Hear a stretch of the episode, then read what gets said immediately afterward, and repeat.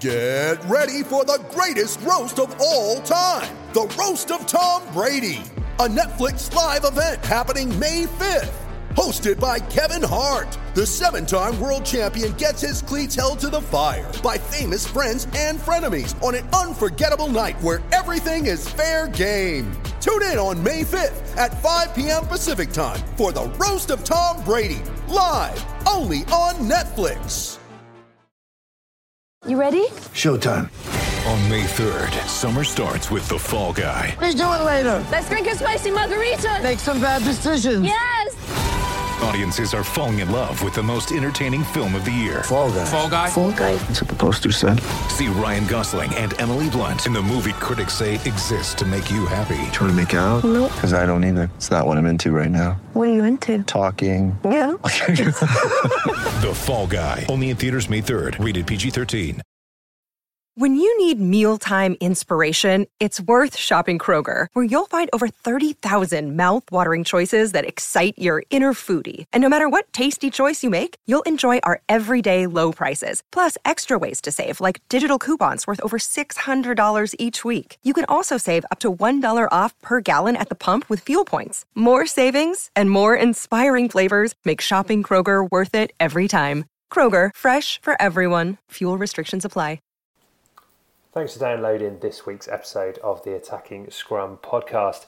This is the last in our series of Dream 15, where we get a guest to come on and join us in order to pick their fantasy team of all time.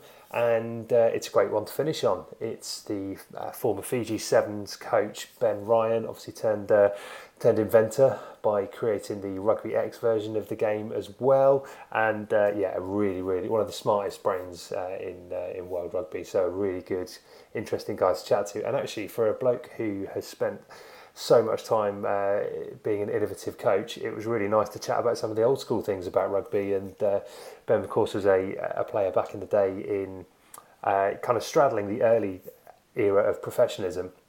And uh, yeah, he's got some great stories and picked his side accordingly, basically based on uh, based on some of the uh, some of the antics that they got up to back in the day. So uh, yeah, really enjoyed chatting to Ben. Really bright guy, but also a really funny and engaging guy too. So uh, yeah, thanks to all the guests who joined us for Dream 15 across the last uh, across the last well yeah nearly four months really. So we really enjoyed doing them, and thanks to everyone for listening. So as of next week, we'll be going back to a more current affairs style version of the show. So I hope you can join us for that. Uh, as always, we'll have some more great guests joining us too. And of course, a big thanks to our sponsors at So Coffee Trades. Right, hope you enjoy the show.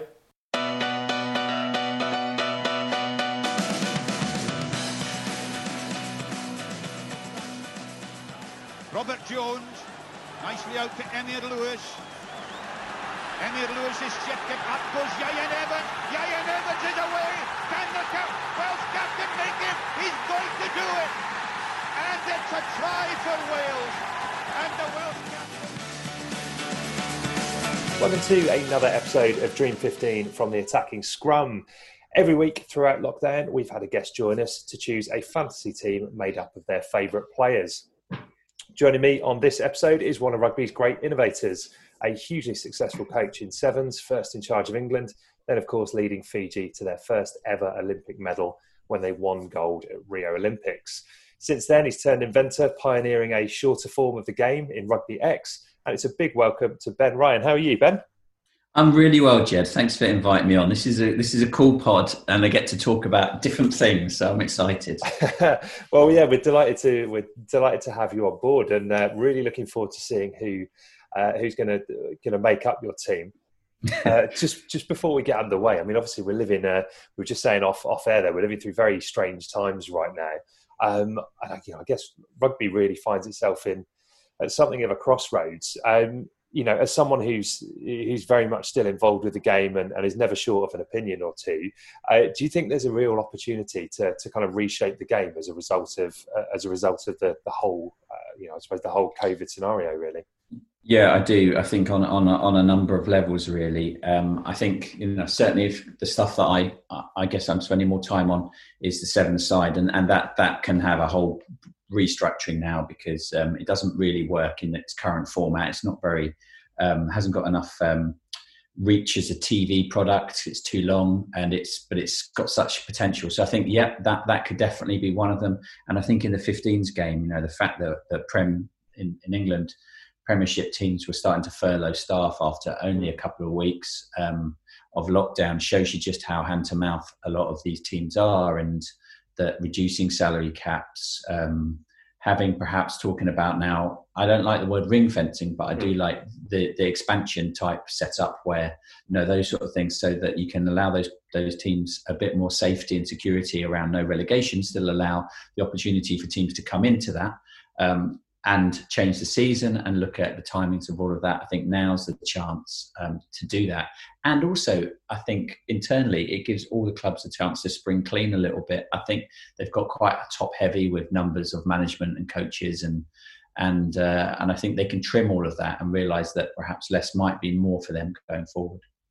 Yeah, I think I think you're absolutely right. It's going to be fascinating to see how this, uh, kind of see how it all plays out, really. And I think that all of those problems that you've mentioned there have, have been have been there in rugby almost since the, the start of professionalism. And and I suppose it's, it's taken a situation like this to, to bring everyone to the table. And hopefully that we are going to end up with a more a more sustainable version of the game both sevens and 15 yeah I hope so. And, and that's yeah and it's interesting a lot of the stuff that I'm going to talk about my picking my teams I now it's nice to be able to talk about that actually the playing side of rugby because I think everyone thinks of me as a sevens coach but uh, I did play, um, not particularly well, and uh, and also coach 15s, and that's also so I get a chance to talk about that now, and a lot of this team will be from that start of professionalism. Yeah. Um, that's that's when know, I was playing the game.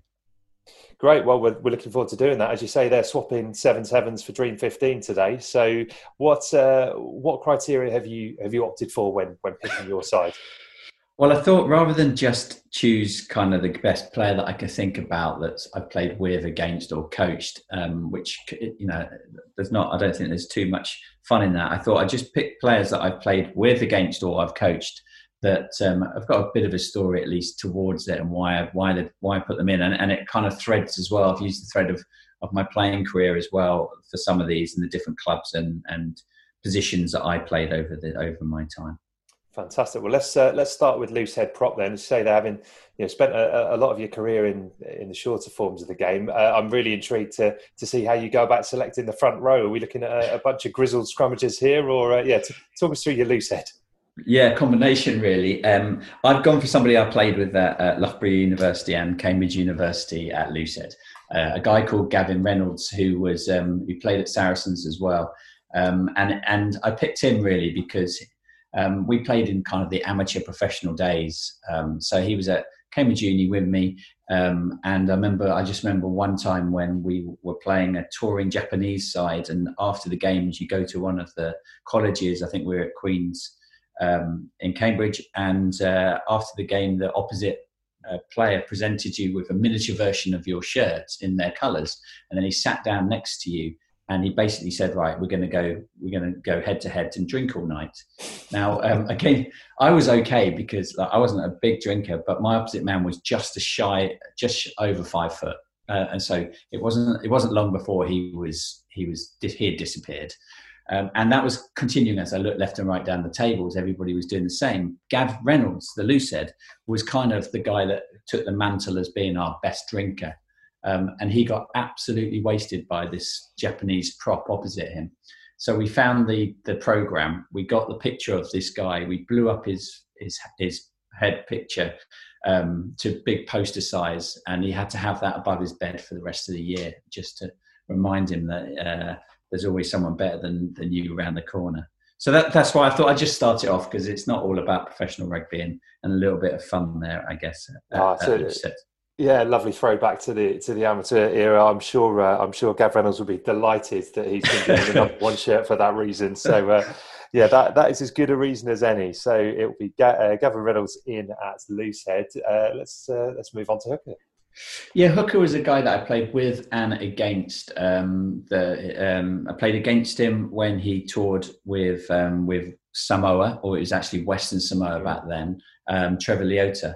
Um, and uh, and then I weirdly played with him. So um, he was fantastic in the. We played luckily at Cambridge. We played them two years in a row. Western Samoa beat them in, our, in my first year, and then and then lost by a point in second year. And Trevor was playing at, at hooker, and then a little bit later on, um, I ended up in the bizarre circumstances playing for Pacific Islanders uh, at scrum half, and Trevor was playing at open side at the time, um, and I had to um, I had to organise the warm up and try to um, organise some lineouts and scrums, but they just called in Fijian if it was going to the front, Samoa if it Samoan if it was going to the back, and and Tongan if it was going to the middle, which didn't help me at all. Um, but it was a lot of fun. I just thought he he was like a hooker that was just all over the field, um, hit people really hard, didn't take the game too seriously, and um, was a good guy to have on your side.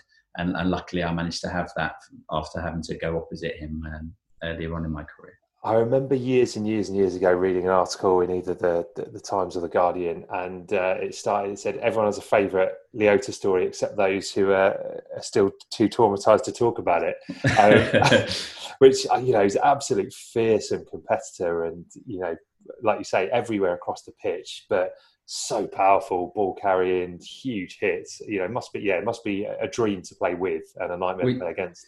Yeah, and I guess you kind of like also like back in the day then you got to know your hookers quite well because you had to make sure that when the scrums came that you were absolutely getting your put in spot on and it was going right to where he wanted for his foot placement to actually strike the ball which which doesn't hasn't happened for many many years um, and if you ever got that wrong and you didn't see his tap or you didn't get things right you know he would look bad because you've because they've got one against the head and you you'd you'd get it from him straight away so um, you really had to build up that um, that relationship with your hookers. Um, and and so yeah, that, but he he just was a little bit different to everybody else.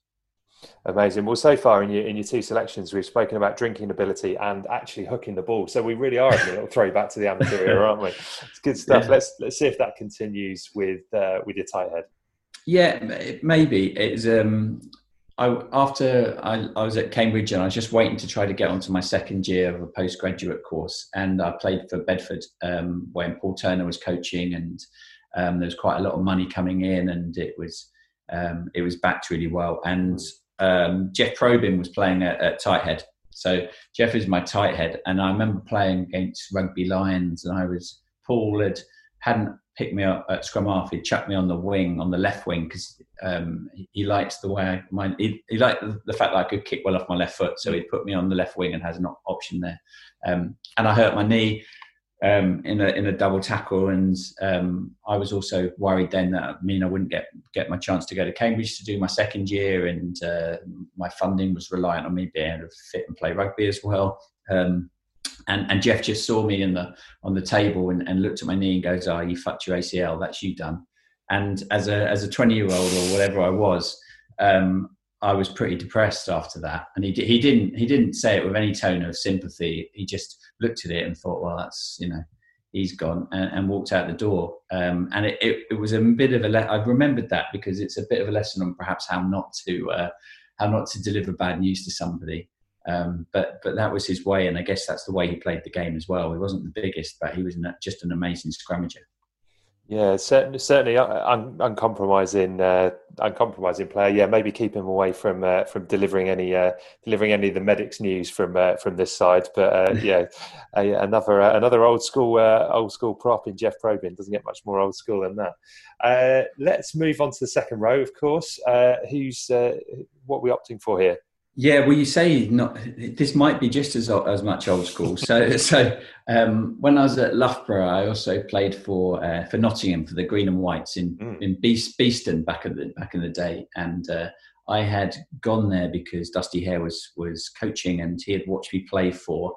I think it was London under eight, under 19s or something like that. And Stuart Potter had just gone. Nottingham got relegated from what, what was top division and the best players had gone to Leicester, like Stuart Potter, who's a centre, and Neil Back, and and a, and a few others. And so he had got me in to come in as a as an inside centre. And luckily, back in the day, then it wasn't about size; it was there was a, a bit more about it. And so I, I joined Nottingham, and the cap the captain of the team was Chris Gray, who was um, also playing for Scotland at the time and was second row in the team that I think won the Grand Slam in 1990. Uh, and I played my first friendly and then um, I got a 180 day ban for um, a registration ban back then. So I had played, I'd pl- been training pre-season with my local club, Richmond, and signed some sort of membership form that I wasn't sure what it was, uh, but it turned out that it was a registration form to play for them, and you had to wait 180 days before you could play in the league, which was pretty much the whole season.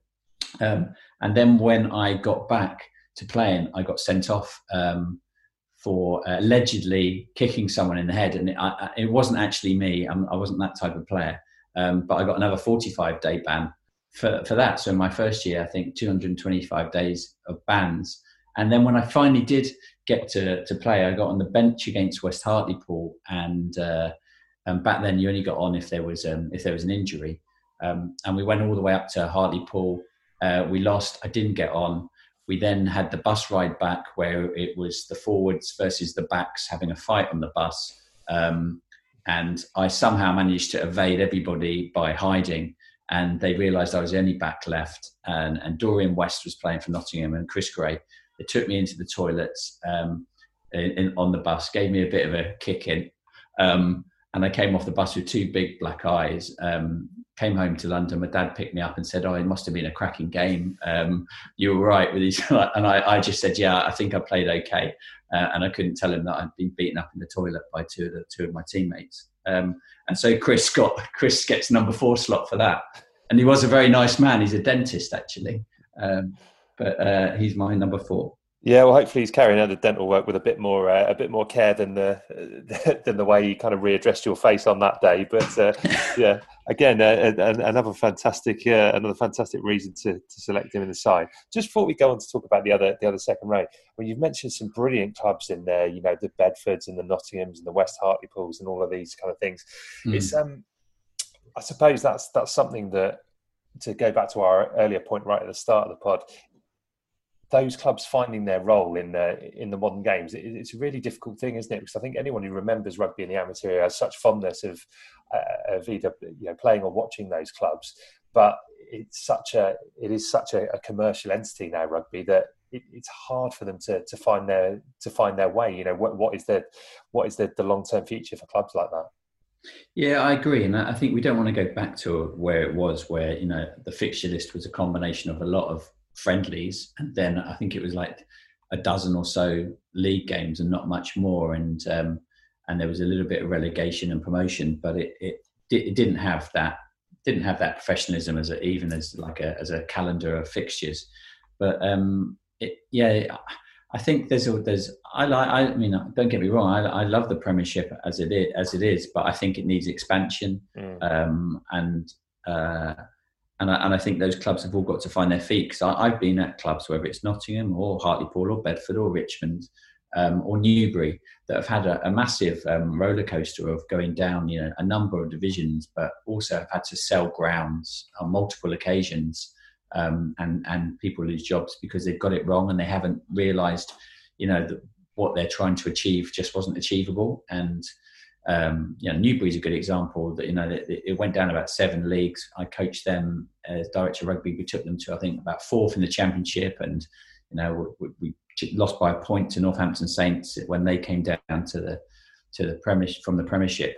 But they tried to like follow, chase that dream and ended up, you know, having to um, drop down all those leagues. But now they're an amazing community club. They found their feet in, in, in a decent level and they've got a thriving mini and junior section, and it's a real local hub. Um, and I think you know that's a good example of understanding where you are. And Richmond have done the same. You know they they they know, they know where they want to get to, and they know that there's other parts of the club that are just as important. That the amateur game is the heartbeat of what we all all we love about the game, and, and we can't just forget about that and risk it at the uh, um, because of what we want to do at the top. Yeah, it's absolutely it's a, a fantastic point. Let's uh, let's bring it back to your side then. Who's going to be joining uh, Chris Gray in the second leg? So um, he's this is the guy that I coached with, and I, I, played against once when he was playing for Bath, and, and I was playing for West Hartlepool. Um, and this is a guy called Martin Haag. Um, and then when um, when I got asked to coach um, England, my first I, I did it part time sevens to combine it with my my coaching job at Newbury, and then I went full time. And my first week um, with at Twickenham was to go on tour with the England under 18s to Australia as their backs coach and forwards coach was Martin. So um, I just remember really fond memories of like that was a pretty cool way to start a new job, fly to Australia with a bunch of um, young guys that were super keen and really wanted to play. And we had some good players back then, like uh, Courtney Lawes and Joe Marler and Carl Fearns and Alex Gray, um, Jacob Rowan. I think James George was on that tour. Uh, Charlie Sharples, Henry Trinder.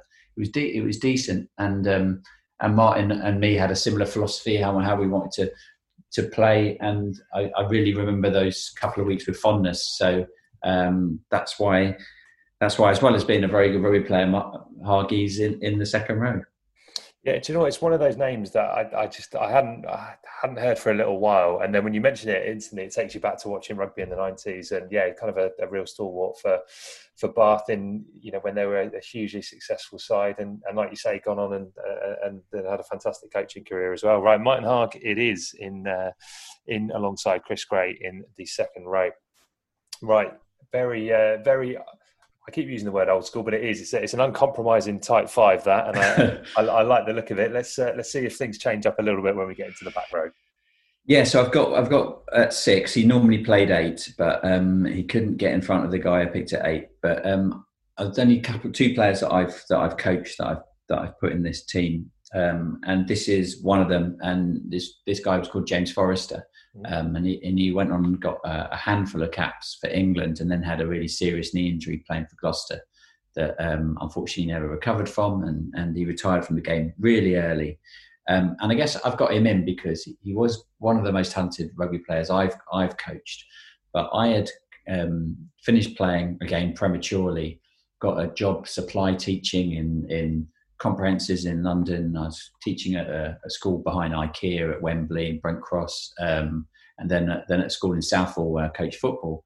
And then I got uh, a move to a boarding school in in Oxford, St Edwards, uh, where they made me um, kind of their head of rugby, and I was head of PE as well. Um, and Django James Forrester was it was number eight in that team, and he kind of just alongside, he had a good guy, Johnny Goodrich, playing at fly half, who also played for Gloucester, and a scrum half that played county cricket called Kenny Bingham. And the three of them were just fantastic. And I guess as a new coach, when you start up, you need a little bit of luck on the beginning of your journey. And I had him in particular that won so many games for that team and had had a had a great start to my coaching career that it helped propel me a little bit more in, into the spotlight. It gave me, I think, back then it just was something as simple maybe as the, county assistant coach's job or something like that. But it, it put me a bit more on the map and gave me um, confidence that what I was doing was was right. So it's kind of a, a thank you for him, and also, you know, he, I think if he had carried on playing, um, we've been talking about him alongside the the, the Dallaglios and and Hills. Um, he was he was an amazing rugby player. Yeah, I mean that's that's that's, that's really big praise because yeah, like you say, only I think he only had to, yeah one or one or two caps for uh, mm. for England, but everyone spoke about him as just having such fantastic uh, such, such fantastic ability and a real you know a, a great ball playing back row forward and and uh, you know I, I, think anyone connected with Gloucester would would say very similar things to what you've just said there, really. Yeah, no, he, he was a cracker. So at open side at seven, I've got Richard Hill. Um, mainly because he's embarrassed me twice. Um, so uh, the first time was when I was playing for Loughborough Freshers, and and back then at the end of the season you'd have this big jamboree final game where you play England Colts at Loughborough, um, and it was a big game, and you designed your own shirt for it and everything else. And so we were playing um, that year. Richard Hill was there. I was on the left wing, and uh, and he just broke off the back of the scrum, and then and just um, I gave him the out. Thought I'd give him the outside uh, as you should really as a winger against a back rower. And he took it and just blazed past me and scored in the corner. Um, and, it was in front of all the drunken students, and they didn't particularly enjoy that moment for me. And then a few years later, I was playing for West Hartlepool, and I'd had a really good game the week before and the week before that, and I, and we were then playing Saracens on the Sunday, and it was at Enfield, I think, where they where they, one of the moves they had made, where the, the football club, and they were it was a you know a, a side full of glitter. Really, it had had Richard Hill at seven. I was playing I was playing nine that day opposite Kyran Bracken. Michael Lynagh was at ten. Sella was in that team. Um, you know, it really was. You, you name it. That that was a great side. But it was in '97, I think, when the Lions were about to get selected on the Sunday or the Monday morning. Um, Kyran Bracken was having uh, ambitions of playing in the British Lions, and I thought they might they might even name three English scrum halves in that tour. And I was playing well enough to to to be confident enough to think maybe I'd have an outside crack of the England tour to Argentina that year. Um, and so I started the game with a ton of confidence. After five minutes, Richard Hill stamps on my ankle, and, and that was it really. Um, Kyran Bracken then took me to the cleaners. Um, I was on one leg playing terribly. Didn't want to go off because I wanted to try to um, to play the whole game and and and run it off. Uh, and and then uh, I remember Mark Ring. I think Mark Ring was more than a little upset. I think he probably had a, a few quid on us beating Saracens after the after the week before. Um, so and we were in a porter cabin, uh, and uh, um, I got I got changed. My dad was waiting for me. Um, and I think he said something like, "Oh, maybe this wouldn't be a bad time to retire." You know, I was about 23 or 24. I realised I'd had an absolute stinker of a game, um, and he dropped me off at a pub in Wimbledon where I met a couple of mates to console me. Um, and so that's why Richard Hill was in at seven. Oh yeah, well, you, I think I think after those two experiences, it'd be a, relief to have him in the in, in the same side as you keep uh, keep you out of trouble for a little uh, for a little while there. What about uh, number eight? Number eight, um, I'm lucky that I played with some great back rowers. Um, but number eight um, was a guy that I played with at Cambridge in my first year called Steve Surridge. Um, Steve's gone on to coach and, and he's an engineer now. But um, and he, he left Cambridge, played for the Crusaders in New Zealand. They won back to back Super Rugby, and then he went on a couple of All Blacks tours and got some caps for the All Blacks at number eight.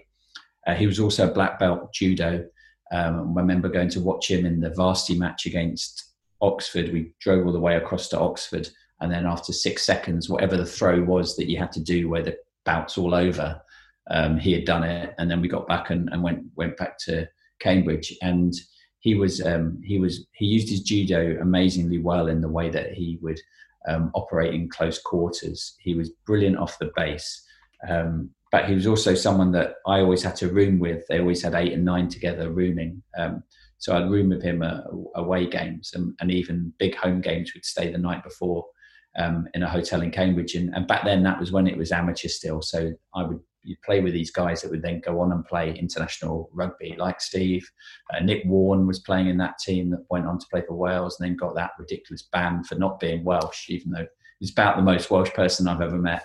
Um, Tom Murphy was playing hooker, went to play for Australia, and Steve Cotterill, who's a New Zealand lawyer now, was and for the All Blacks was in the centre. Um, and, but but Steve also was the biggest snorer that I've ever I've ever met in my life, and I I'd go every every night that we'd we'd stay in away game. I'd start in the twin room, hoping that maybe just maybe he wouldn't snore this time. He'd snore, so the earplugs would go in, um, and then the pillows would go round, and it still wouldn't stop. So then I'd end up in the bath um, with with earplugs and the pillows around me, and that would be the night before any game that we'd play away from home. Um, but but uh, he was an amazing player, and so for those combination of things, I guess he's in at number eight. Well, as soon as you're uh, as soon as you're picking this side as well, we'll um, we'll even let you pick the uh, the combination of who rooms with who as well. So if you want to get a good night's kip, you can uh, you can put Steve in with someone else. Maybe maybe Jeff Probyn. I don't think. Uh, yeah. I, I imagine there'll be a lot of snoring going on in that room. uh, right. Well, a pretty formidable pack, but not without uh, not without a couple of ball players in the in the back row too. And uh, we look forward to seeing who will be joining them in the backs. And we're going to be doing that after this very very short break.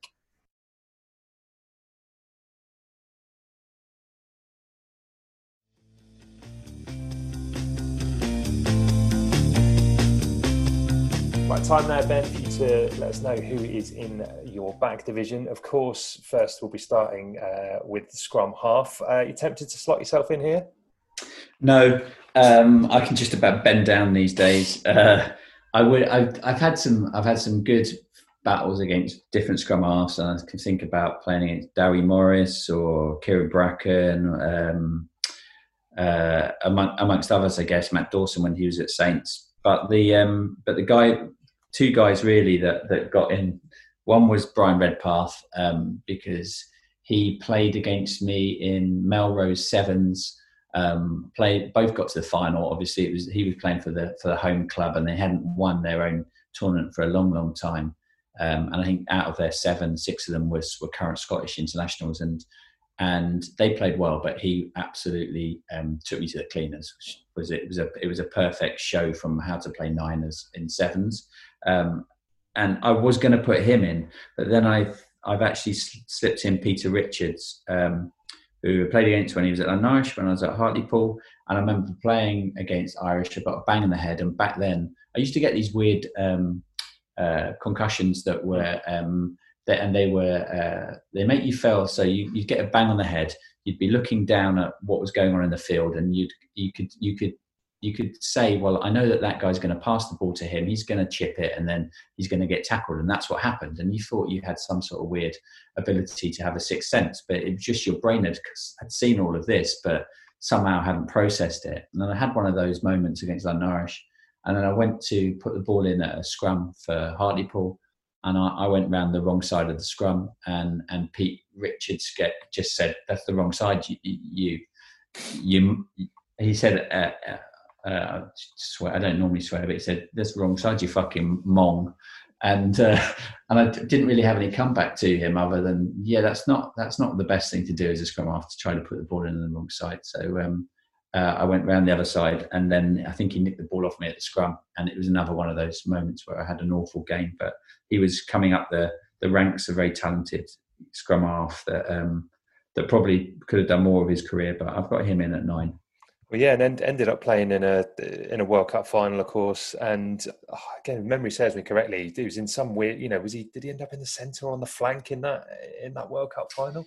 Yeah, maybe. I don't know. But I, I remember he lost it. He forgot to take his boots to one Test match. Um, maybe that was in that the tour of of hell in in uh, what can't remember when that was, but yeah, seven ninety eight or something. Yeah.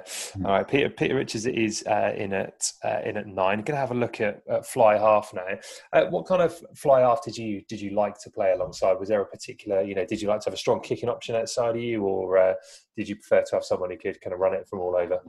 I yeah, I loved a, I just loved a, a, ten that wouldn't stop talking. That would always always be kind of navigating me and telling me whether to to play the ball into the forwards a little bit or let him have it or or, or when to do things. I like that direction. And actually, at, at, Cambridge, I had a good young fly half that had just come out of England school called Rob Ashforth, and he, he, he ended up playing in the, for various northern clubs, and he was at Irish for a while. But um, he doesn't make my ten slot, and I was lucky. I played against some good Paul Turner when I was at Bedford, you know, he was, um, you know, he was, he, he, demanded that ball had to be delivered exactly where he wanted it, or he'd just throw it back at you at training. Um, but he just could kick the ball off either foot and was amazing. And Mark Ring, even though he was coaching at Hartlepool, when um, you know you're warming up, he'd, he'd talk he'd talk you through how to kick the ball on the outside of your foot, spinning the wrong way or whatever it was to to do something, and he'd have some pretty cool um, back row moves as well that that involved you. But the the guy that I, I put at ten, um, I put him really because I thought it was just quite a momentous moment. It was a game playing for Cambridge, and it was against Cardiff, and it was on a Friday night. Um, Saturday Wales were playing Fiji, and Jonathan Davies was making his return back to rugby union from rugby league. So it was a full house at the Arms Park, and um, which was just called full stop really, and uh, and, and Jonathan was playing at, at 10 that, that day. Um, and so just the fact that I'd watched him playing league, I'd watched him playing union, I was, I just thought he was so, such a good footballer, so quick, um, that it was, it was just a pleasure really just to be on the same field as him. So he's my number 10. I think we've done about twelve or fourteen of these um, of these Dream Fifteen episodes now, and he has been the one who's been picked the most consistently. I think people just, you know, we've had a lot of people who've, who've played with him, you know, Phil Davies uh, and uh, and and uh, kind of Rupert Moon talking about him as well. But he, he, is just one of those players who, you know, whether you've played with him or you've watched him as a fan, he he just delights players in the uh, sorry, just delights uh, he's just a delight to watch, you know, and, and particularly particularly when he's when he's at his uh, when he's at his absolute best, just you know, unplayable really. Yeah, no, he was he's terrific, and I'm lucky enough that I've uh, I've worked with him a bit in media stuff and various other things around the world since, and he's just a lovely guy. So and, and very funny. So um, he'd be great off-field banter as well. Just to because Steve Sturridge at number eight was not didn't really smile, so we would need uh, and we would need some some some fun in there. Looking at that pack, there, there wasn't there's not a lot going on really. So him and Trevor Leota probably at the moment would have to be doing their bit. Keeping morale up, right? Let's see if that improves as we uh, as we start to have a look at the wingers. Let's start with the eleven jersey. Yeah, he, I think he probably played 14 more, but um, uh, I'll stick. Uh, I'll, I'll, swap it around a bit. Yeah, uh, 11. I've got another um, rugby league um, player that I played along. Well, I never actually. I, I trained alongside, and then um, we were in the same team. But he he got picked ahead of me um, when I wasn't playing nine, and that's Martin Offiah. Mm. Um, so this and, is in Bedford, and, is that right? Yeah, that's right. It's Bedford when he when he came back. Um, he came to Bedford, and again that was when they had a, a lot of money and get got promoted that year. But I remember it really because again, a bit like Jonathan, um, it was Martin's first game back into into Union, and so all the cameras were at Goldington Road to to to watch him make his make his debut. And in the warm up, um, he he bashed his toe doing something that ruled him out of the game. So I went from being on the bench to going onto the left wing, and uh, all the cameras were there, light bulbs flashing, ready to to watch Martin do his thing in the first game. And out came this little ginger bloke um, wearing his wearing his shirt, and they just had all these sighs, collective sighs, when they saw me uh, running on the field, and half the ground disappeared in the first ten minutes. Um, but for that reason, really, I've got I've got Martin in there at, at eleven because it was a memory that I've I've still not managed to shake off.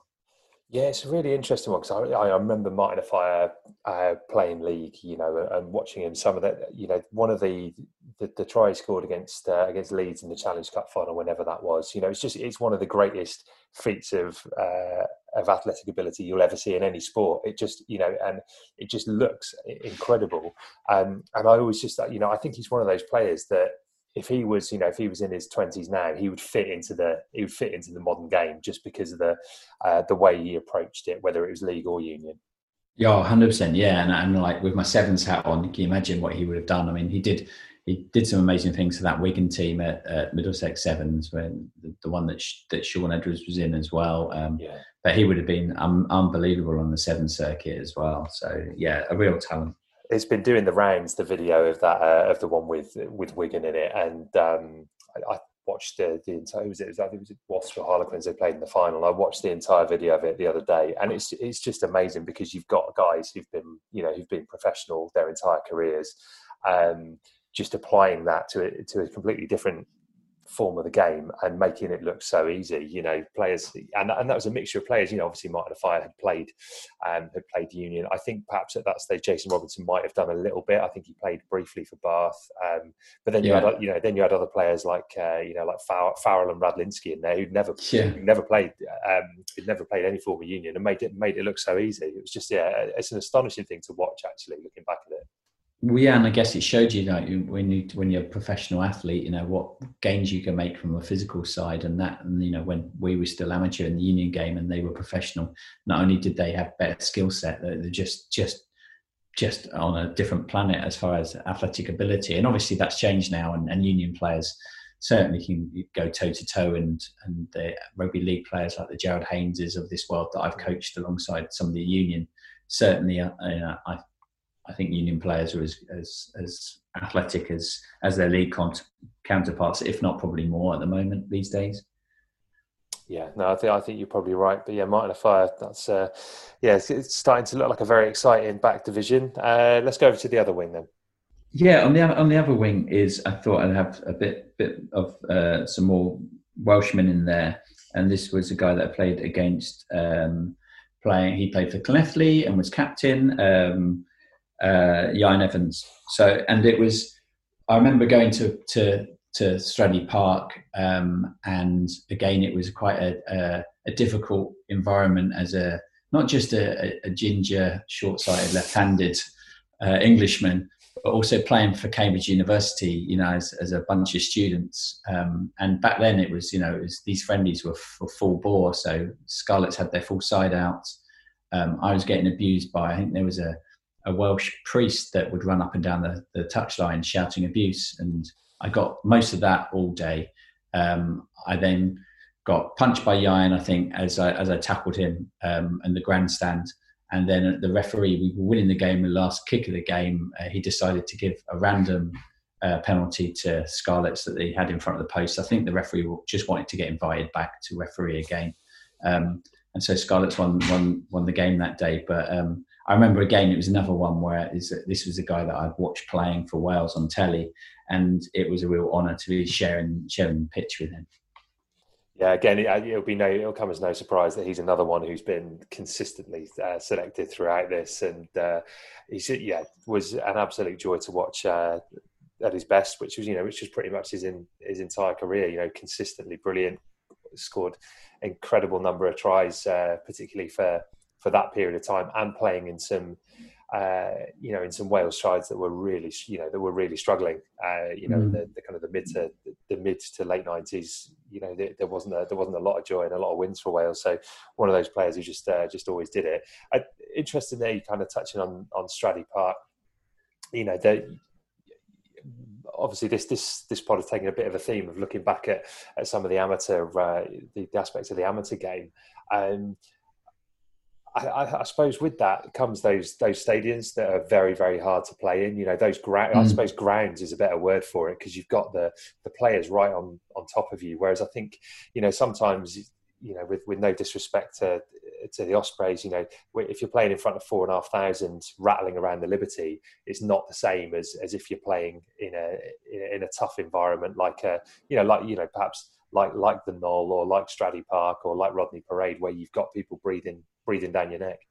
Yeah, no, and I, I was lucky that I, I, got to I got to play in a lot of the Welsh grounds because when I was younger, my mum's um, uh, Welsh background, grandparents. My granddad played cricket for Glamorgan and was also a miner, and so I kind of just to appease her a little bit, I, I played a bit for Welsh Exiles, um, but um, quickly realised, what, like in the changing rooms of Fulham when they were singing the Welsh anthem, that, that just I just just that just couldn't it wasn't really me.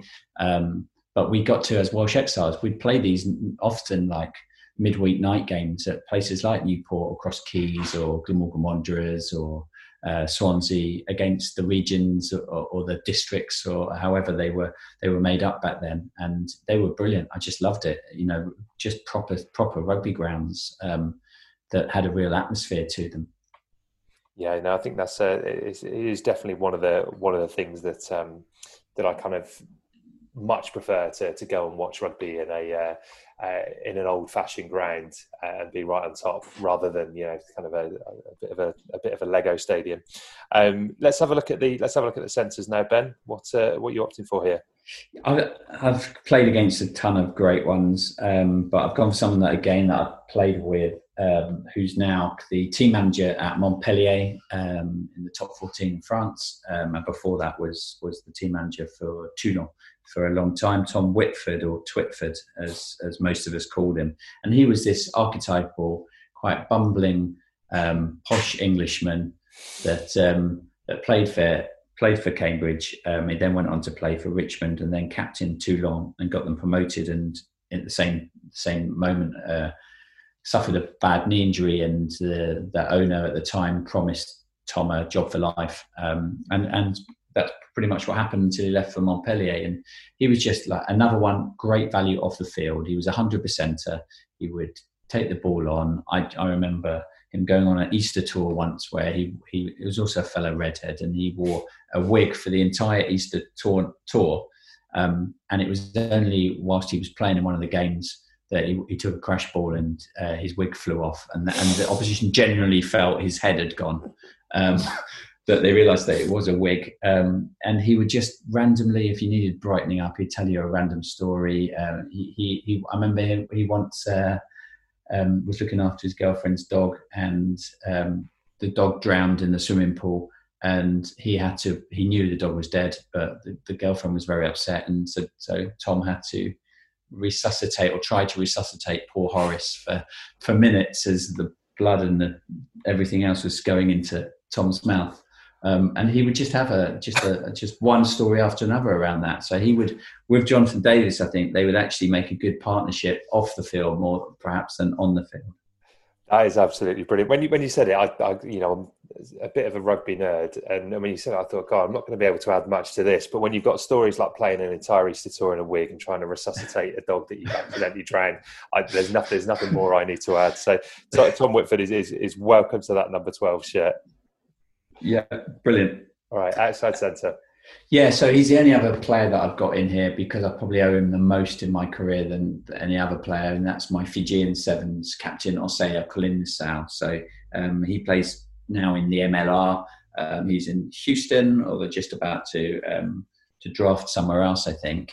Uh, and he's just one of those players that was just a, a huge leader, a real cultural architect. Um, I wouldn't have survived my time in Fiji without him. And in the, my first week I was there, um, I, I, inherited a team that eight selectors had picked. I didn't know any of them, and one of them broke broke their leg in in one of the tournaments before we went for my to my first World Series event, and so I could select Oscar. Um, and the Fijian Rugby Union told me he was bad news. He was a he was a troublemaker, um, and I thought, well, that's the sort of bloke that I want in in my team. And he was none of those things, other than an amazing leader. And when we talk about Fijian sevens it's normally Waisale Serevi and occasionally William Ryder, but is, you know, won more things than probably any of those guys. Won more Hong Kong's, um, won more world titles, Olympic gold medal winning captain, um, and and certainly a future Fijian Sevens head coach and and a, and a coach at any other level of the game. He's he's an, a, a, bright, engaging guy. So um, I had to put him in somewhere. And 13 in his pomp, um, I think he would have done a good job.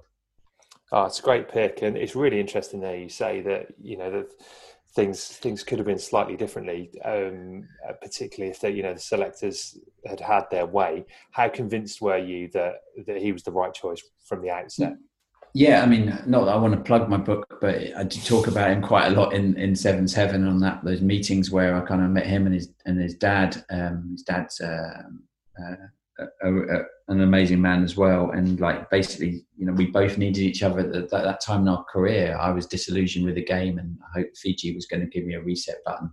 Osea had been dropped for standing up for the rights of the players, and coaches had, had just just ignored him, and he he was ready just to, to kick to kick it all to touch. And then I came along and made him put him in the team and made him captain, and, and you know, and the two of us um, were were tight for those three years. And you know, he, he was one of those captains that leads by example. So after a couple of games, I've, I've, he's passed out on my shoulder with the amount of uh, effort that he's put in, and nobody could ever doubt that. So he'd also be captain of this team as well.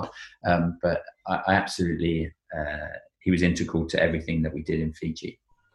Right, the uh, the captain's armband and the number thirteen shirt to Osea Kolinisau.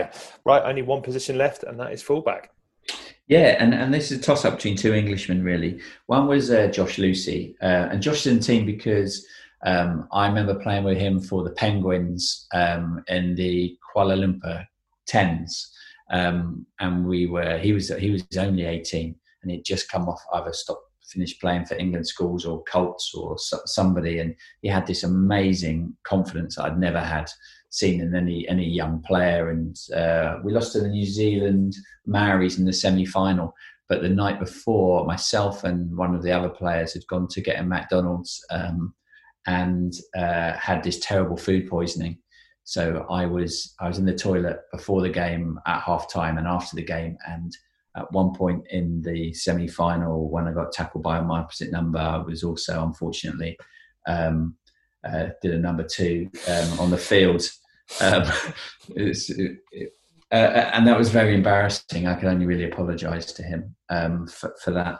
But Josh was in that team, but he didn't make it. And the guy that made it is a one that I was at Loughborough with, and and then uh, played played with a little bit. But we kind of I used to play a bit at fullback as well, and and he played got some caps for England um, on that Argentina tour in '97. That's Mark Mapletoft, mm. and Mark's in for a number of reasons. Firstly, a lot of rugby players will often say, "Oh, do you know what? If I'd chosen football, I could have been a professional footballer." And then you just have a kick around with them and realise they're rubbish. Mark, Mark is genuinely was an amazing footballer, and he was on the books at Coventry, but he could undoubtedly have played professional football at a very high level. Very talented in that respect. I remember playing for Midlands under 21s with him against Midlands A at, um, at Northampton. He scored 21 points on his 21st birthday, which I thought was kind of cool.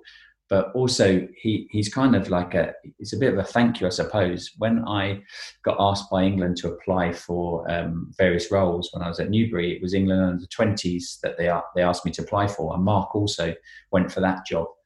And um, the sevens job then became a, became available at the same time. So they they said to us, you know, you know a bit more about sevens than Mark does, so why don't you do the sevens team? Mark does the twenties, and after a year, we can have a look at it and maybe swap it around. And uh, and we said, yeah, no problem. And then the rest really um, happened. I stuck to sevens and had the next 15 years set various sevens teams, and and Mark had a really and is having a really good career as a as a 15s coach. So I guess if that decision hadn't been made, I probably wouldn't be on this podcast talking to you. There we go, and that's actually been a bit of a theme running through, hasn't it? You've uh, you've been sure to thank uh, to thank some of those uh, some of those players who've uh, who've had a, a, key role in um, in your career, and uh, and Mark Mapletoft gets the uh, the 15 shirt. Right, there are a couple more remaining questions, Ben. I can't even remember if I warned you about these, so you might no, go think, on. Yeah. you might have to think on your feet. So you've already okay. named the captain, which is great, uh, and that sounded like a very easy pick. Uh, you also get to to, uh, to choose the opposition. So if you could have this side take on any side from history, who would you like them? Who would you like to see them take on? Oh gosh, any side from history. I would take the uh, Fijian team that beat Wales in the World Cup in France, and then should have beaten almost beat South Africa to get to those semi-finals. But um, that team with Rauluni and Seremaia Bai and and and so many amazing Fijian players, and they were they were on fire in that tournament. So it would make for a very fun game. It would, and I'm still having nightmares about that team. So that's a, that's a, that's a, that's a wise choice. Um, and you also get to choose uh, the grounds where this would take place. Obviously, we've, we've spoken about some of those uh, some of those great old grounds um, already on this podcast, but you would also get to choose the location of where you'd like to see this take place. It could be any grounds, either existing Oof. or uh, or older.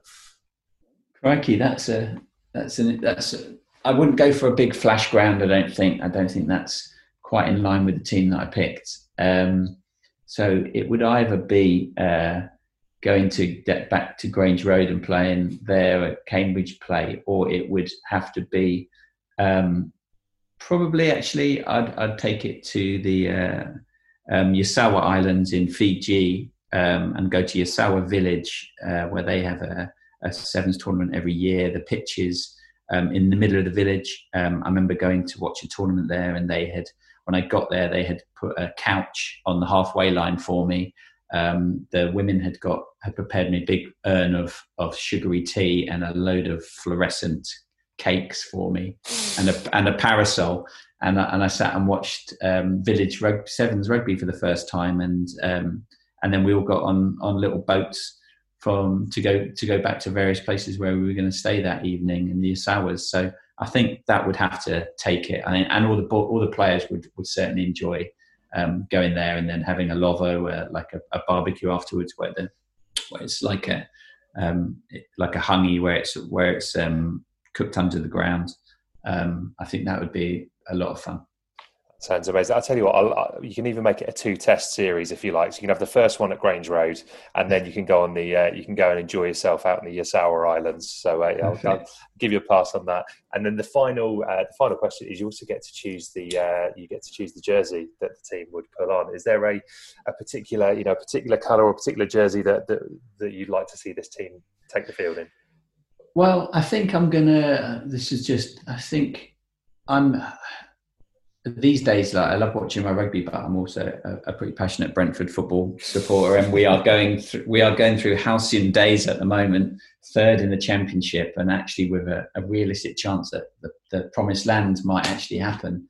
Um, and the old school, an old school red and white striped uh, vertical shirt with the old KLM sponsors that they used to have over the top of the stadium at Griffin Park, and the the those old school shirts. Um, I think I'd make I make the team play in those.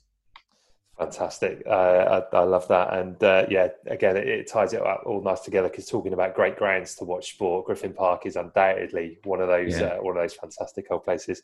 Uh, ben, it's been an absolute pleasure. Thanks for joining us. Really enjoyed uh, really enjoyed the uh, look at that team. Some some familiar names in there and so, some not so familiar, but a story for each of them. So thank you very much for joining us.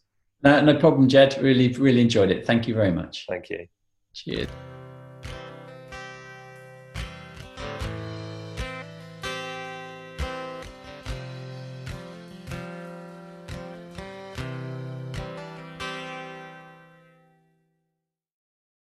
Sports Social Podcast Network.